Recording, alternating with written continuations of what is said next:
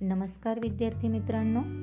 दालन संस्कार कथांचे या माझ्या नवीन उपक्रमात मी माधुरी पाटील शाळा मोडाळे तालुका इगतपुरी जिल्हा नाशिक तुम्हा सर्वांचे हार्दिक स्वागत करते. आपल्या या उपक्रमात आज आपण ऐकत आहोत गोष्ट क्रमांक बत्तीस. गोष्टीचे नाव आहे सशाचे काळीज.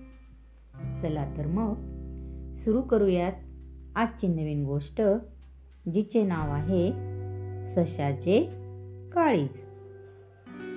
मुलांनो एके दिवशी एक ससा एका शेताजवळ मजेत फिरत होता. अचानक दोन माकडांनी त्याला पकडले. कोणी पकडले? अगदी बरोबर. दोन माकडांनी त्या सशाला पकडले. त्या माकडांनी सशाला सांगितले की त्यांचा राजा खूप खूप आजारी आहे. डॉक्टरांनी त्याला बरे होण्यासाठी सशाचे काळीच खायला सांगितले आहे. हे ऐकून ससा खूप घाबरला.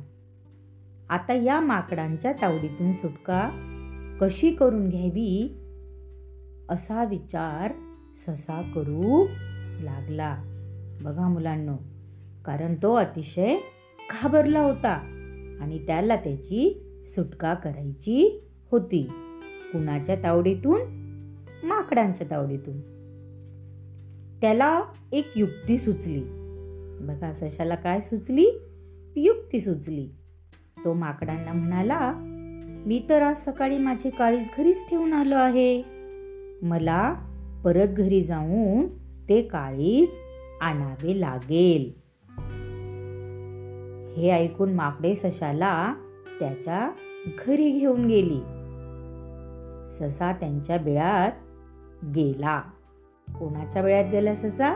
त्याच्याच बिळात गेला. आणि माकडे त्याची वाट पाहत बाहेर थांबले. बीळ लहान असल्याने माकडे काही आत जाऊ शकत नव्हती. बराच वेळ गेला. वाट पाहून पाहून माकडे कंटाळून गेली. बिळाच्या तोंडाशी जाऊन एक माकड जोरात ओरडले. ए सशा चल लवकर बाहेर निघ. इतका वेळ आत काय करतो? निघ बाहेर पटकन. पण ते ऐकून ससा आतूनच मोठ्यांदा म्हणाला अरे जा मी कशाला बाहेर येऊ? तुझ्या राजाला काही माझे काळीज मिळणार नाही असे म्हणून ससा जोरजोरात हसू लागला. माकडांना कळाले की सशाने त्यांना चांगलेच फसवले आहे. त्यांचा राजा आता त्यांना भलताच रागावणार होता. बघा मुलांनो एवढूसा ससा पण त्याने युक्ती केली. आणि माकड सशापेक्षा मोठे असून माकडांना सशाच्या मनात काय होते हे समजलेच नाही. आणि मग माकड घाबरून गेले. कारण जर रिकाम्या हाताने माकड राजापर्यंत पोहोचले तर राजा त्यांना काय करणार होता? रागवणार होता. बघा मुलांनो जर एखादे संकट आपल्यासमोर आले तर घाबरून न जाता आपण त्या संकटावर मात कशी करावी याचा विचार करायला हवा. यातून कवय बोध मिळाला. संकटाचा सामना हा हुशारीने केला पाहिजे. आवडली ना तुम्हाला आजची गोष्ट? वाव! चला तर मग अशाच एका गोष्टीसोबत पुन्हा भेटूया.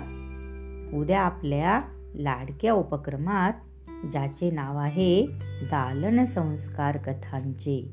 तोपर्यंत धन्यवाद.